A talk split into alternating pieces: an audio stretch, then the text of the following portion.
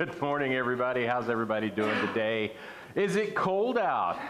Anybody notice the cold and the wind yesterday? Yeah, it was a little chilly. It's winter, and uh, of course, you know, we, we have this weather that's kind of going back and forth and maybe making us a little discontent. We're a little unhappy because we don't know what jacket to wear when we leave the house. We don't know what is going to happen during the day. Uh, we woke up, uh, I think it was last week, and, and I looked out the window. There was snow on the ground. I didn't even know it was supposed to snow. Um, but uh, hopefully, everybody is uh, able to stay warm, everybody's able to stay safe, and we pray for those who uh, are not. Those, uh, especially, I heard the news this week about some things going on in Harrisburg where uh, folks who have been uh, set up under the was it the Mulberry Street Bridge, I believe, are um, being forced to move, and uh, we're told that there's not enough city shelter for them. Um, so we actually we want to pray for those people. We want to pray for the ministries in Harrisburg that that serve those people, um, so that they might be able to stay warm, they might be able to have food, and they might be able to hear uh, the gospel of Jesus Christ. This morning we're continuing a sermon series that we started last week. Helps if I turn it on. Uh, called The Winter of Our Contentment.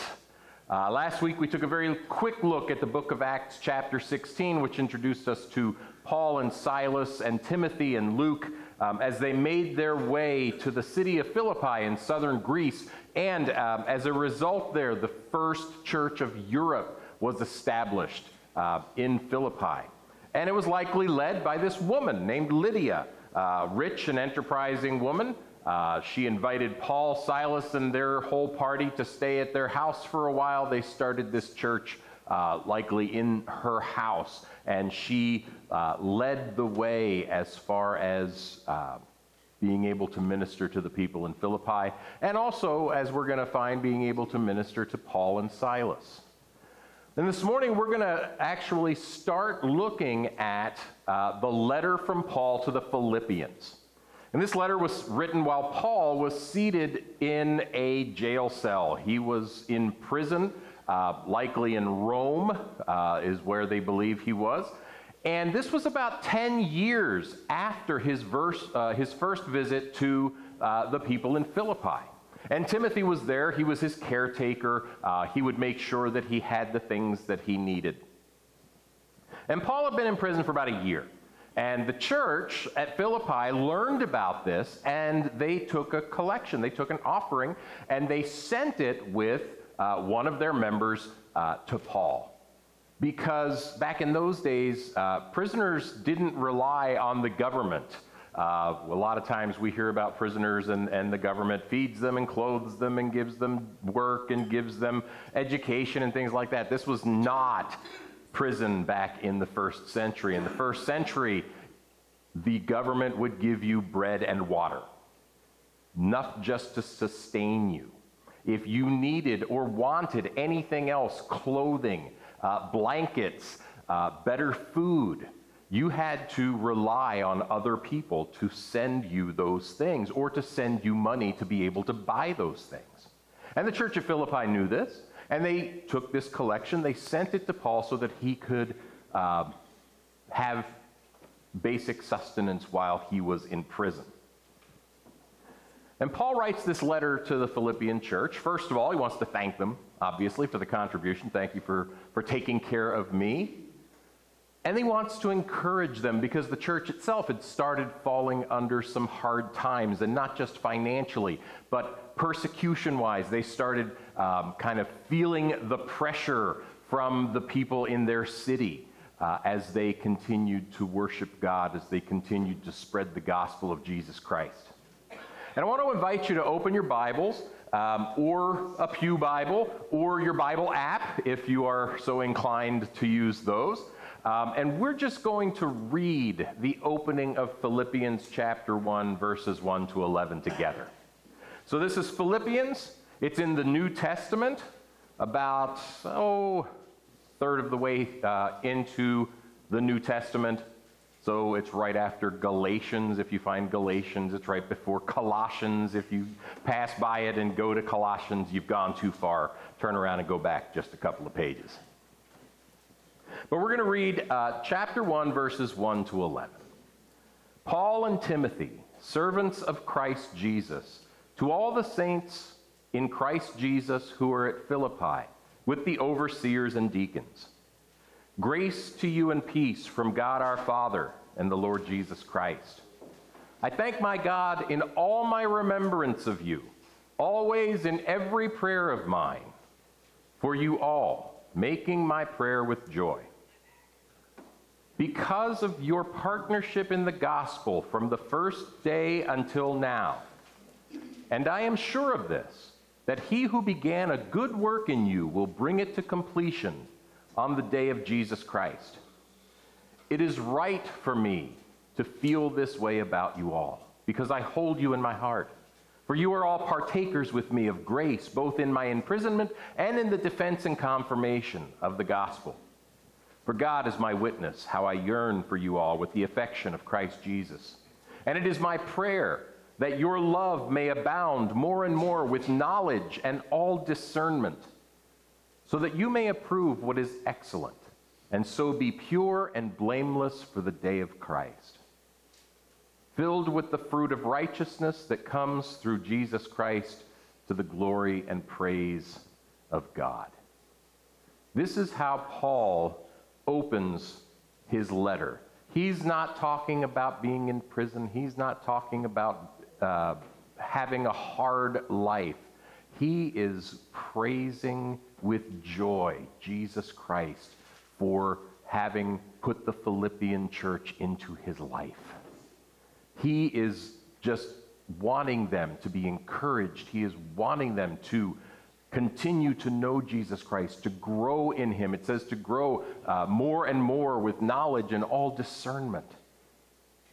Paul wants to make sure that the gospel of Jesus Christ continues to be spread throughout Europe, even though he's not there. And he wants to make sure that the church knows that Jesus Christ is with them, that they are partners together in this gospel, and that Jesus wants them to do good works and when he says good works, what he's talking about, he's talking about spreading the gospel. He's talking about taking care of those people who can't take care of themselves. He's talking about doing all of those things in the name of Jesus.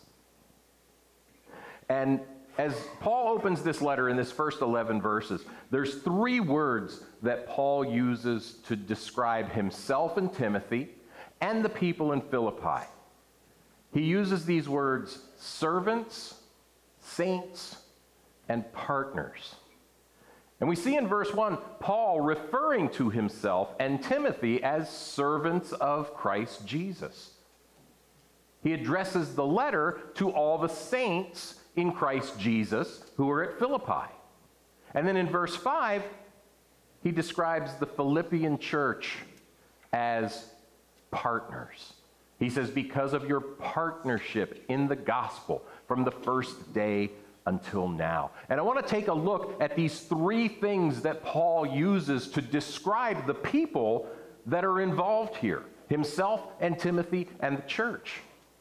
We want to look at these terms, these, these things that he says servants, saints, partners, and see how Paul thought about Christianity, how he thought about Christians, especially the Christians at Philippi, and I want to take a look and see how we as a congregation, as a part of Christ's church universal, are servants and saints and partners. Paul says that he and Timothy are servants of Jesus Christ. And that word in the Greek uh, is a, a word uh, called doulos. And strictly translated, it means slave, though in this uh, translation, they use the word servant. And the word slave here means a lot of different things. And one of the things, unfortunately, that it means is exactly what you're thinking.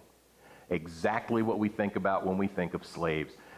we, we think about it in this social and economic context of one person owning another, um, and, and that owner oftentimes just completely degrading the humanity of the slave. The slave is nothing in this context. But doulos also means someone who humbly serves a superior person, as a subject might serve a royal. Paul writes in 1 Timothy 6:15 of Jesus Christ and he calls him the blessed and only sovereign, the King of kings and the Lord of lords. And it's apparent here that he is writing that he and Timothy serve Christ because he is the King of kings. He is the Lord of lords. They are Christ's subjects. They do whatever the king tells them to do. And they do it humbly, they do it body and soul. And in his opening phrase, Paul utterly bows himself down. He says, I am nothing. I am just the servant of Jesus Christ. He is my king, he is my Lord, he is the one that tells me what to do. He is the one that I follow. And this is a crucial part of living as a Christian in 2023. And it's something that we lose focus on, something that we lose sight of often. Let's go back to the Garden of Eden a little bit. Before the serpent tempted Eve to disobey God, Humans knew God for who He is. He was the creator of all things, He has sovereign power over His creation, He was the king. That is the situation that they were in. They knew that everything they had and everything they were came from God. And in Genesis 1 28 29, we, we learn that God, as superior as he was to Adam and Eve, God blessed them. And God said to them, Be fruitful and multiply and fill the earth and subdue it and have dominion over the fish of the sea and over the birds of the heaven and over every living thing that moves on the earth. God is giving authority over his creation to his creation, to Adam and Eve. And God said, Behold, I have given you every plant yielding seed that is on the face of the earth, and every tree with seed in its fruit. You shall have them for food. So he's giving them this massive responsibility, and he's also providing everything they need. And they understood this relationship. This is perfect, perfect uh, relationship, this perfect Eden that they were in this paradise. And God only gave them one limitation. In all the earth, one limitation. There's one tree on earth. You know how many trees there are on earth? One tree that I don't want you to eat from. And the day that you eat from that tree, you will surely die. That's it. That's everything. That's the relationship. And for a time, Adam and Eve ruled over everything on earth. They worshiped God. They knew who God was. They accepted his provision and they were thankful for it. And we even learned that God walked with Adam and Eve. In Genesis chapter 3, we read that God was taking a walk in the garden in the cool of the day, looking for Adam and Eve. He was there in their presence. But the serpent convinced Adam and Eve that that wasn't enough. When he tempted Eve, he told her that she and Adam would be like God if they ate the fruit from the one tree that God said was off limits. And what he was really saying here is you don't have to serve God and his purposes. You can be God, knowing good and evil, and you can serve your own purposes. You can be your own sovereign, your own ruler, your own king. You don't have to worship that.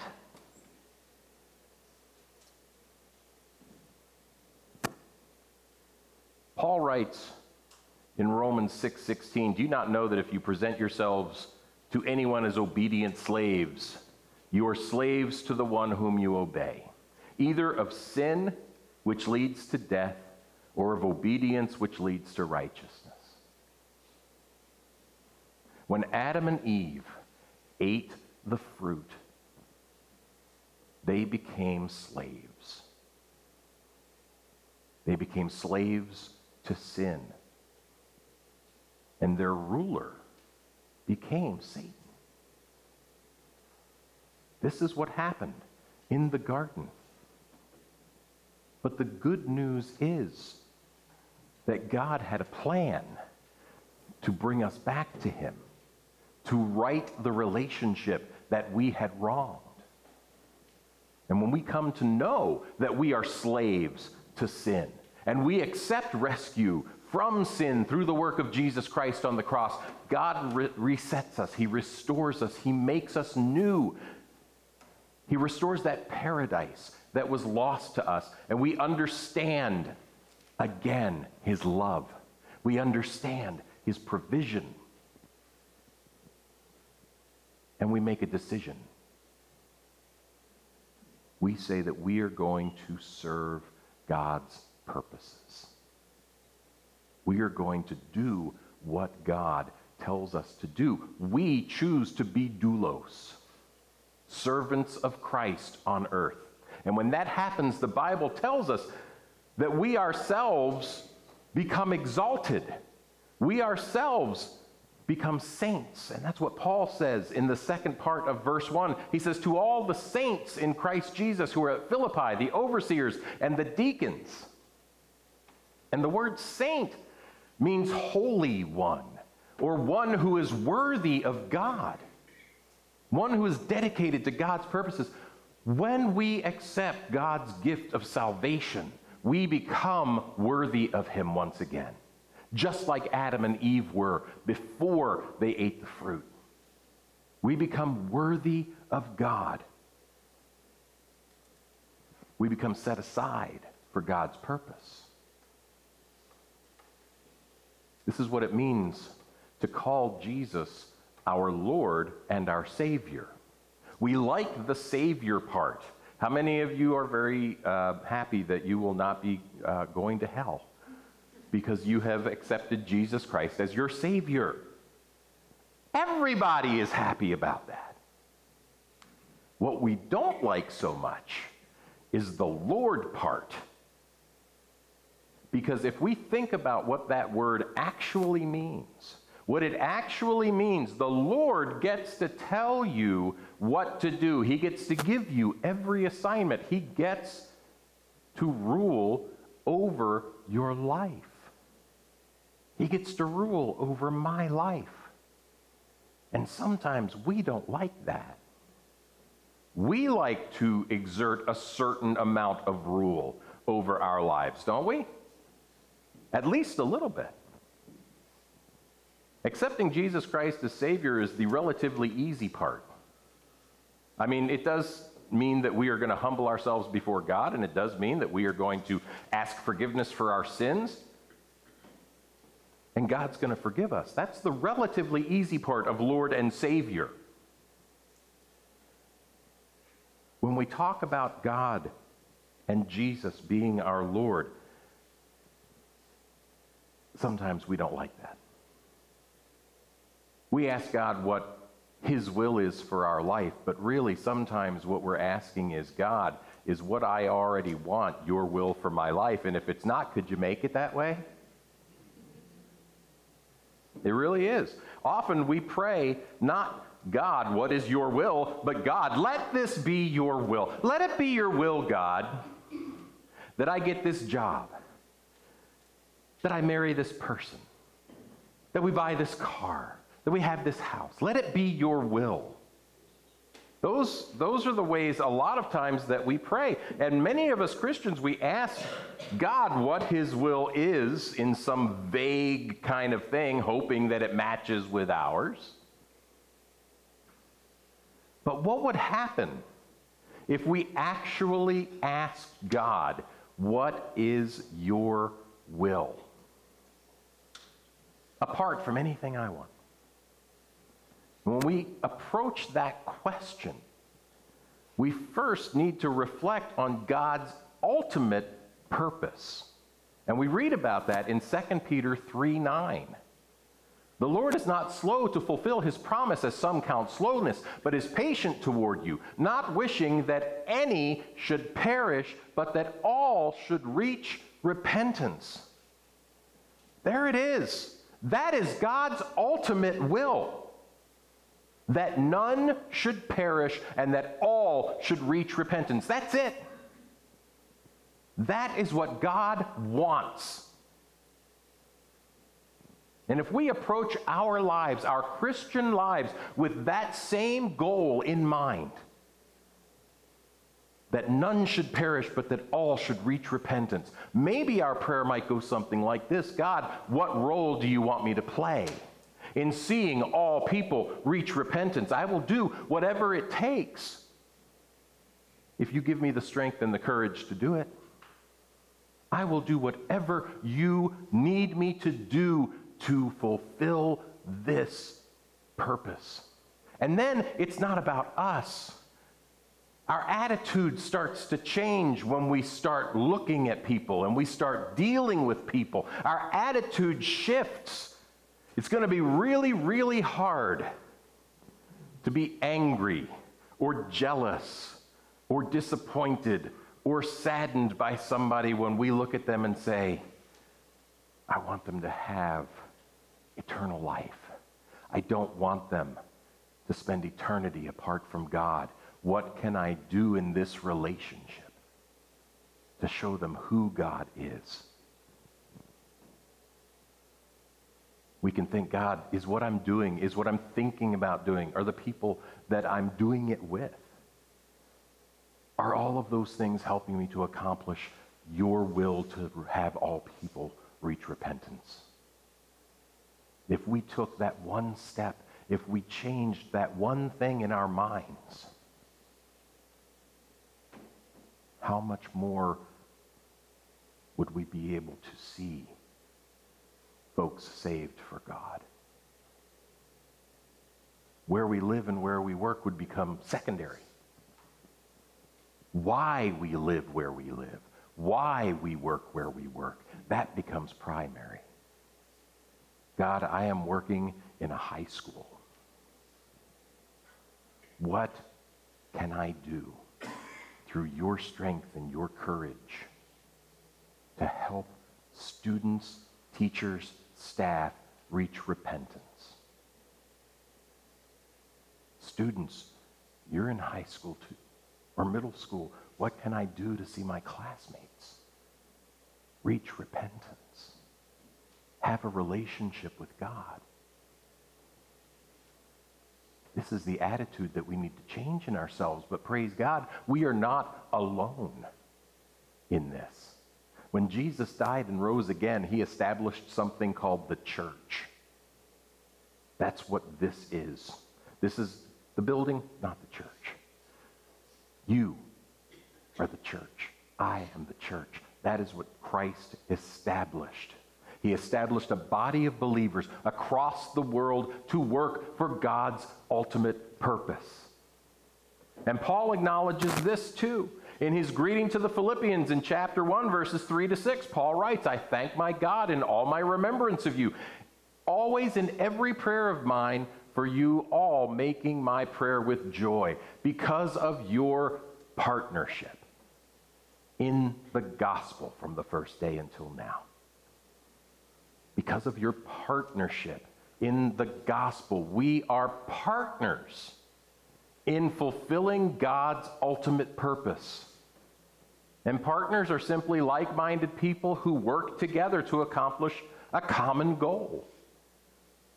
When we seek to do God's purpose and we gather with other people who seek to do God's purpose, we become like minded people working towards a common goal.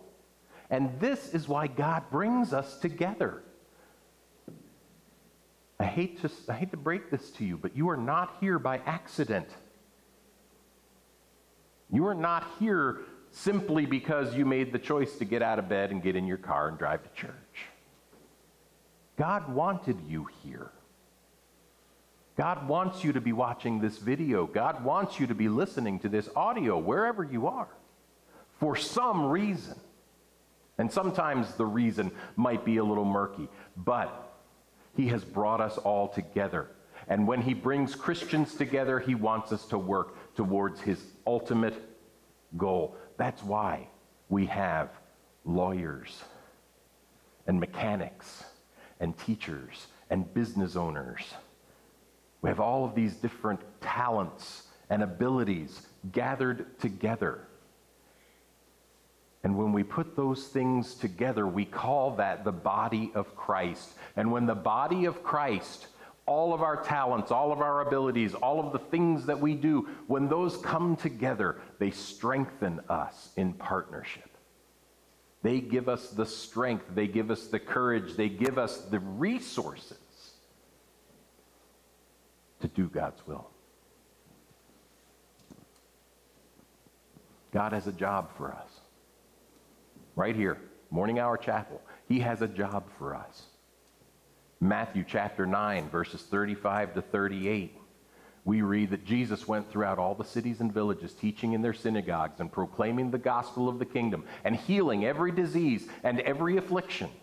When he saw the crowds, he had compassion on them because they were harassed and helpless like sheep without a shepherd. Then he said to his disciples, That's you, that's me. He said to his disciples, The harvest is plentiful, but the laborers are few. Therefore, pray earnestly to the Lord of the harvest to send out laborers into his harvest. That is why we are here. When the Stoner family drove to church on Sunday mornings and they saw children riding their bicycles up and down the road on Sunday morning, God inspired them to begin a new children's ministry, and they did. They started a new children's ministry right over here in Victory Schoolhouse. For those of you who don't know, that's the schoolhouse that's attached to the church over here. That's what they did. On September 14th, 1930, 14 children attended the first Sunday school class offered in Victory Schoolhouse.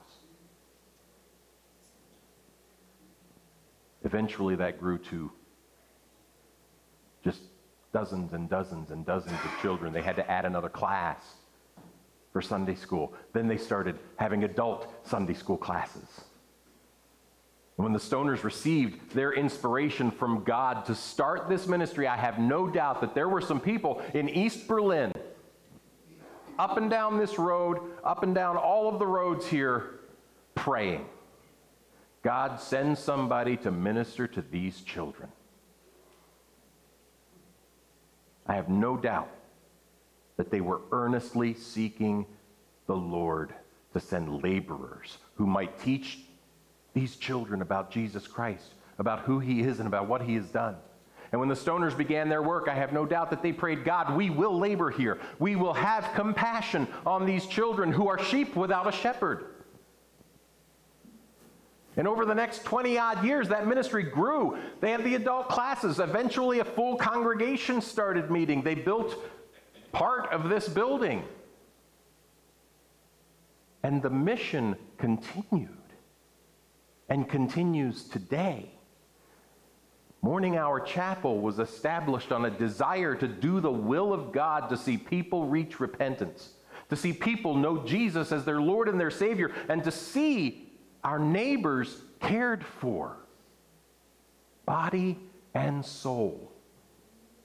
Just like the Philippian church cared for Paul, body and soul, by sending him a little contribution.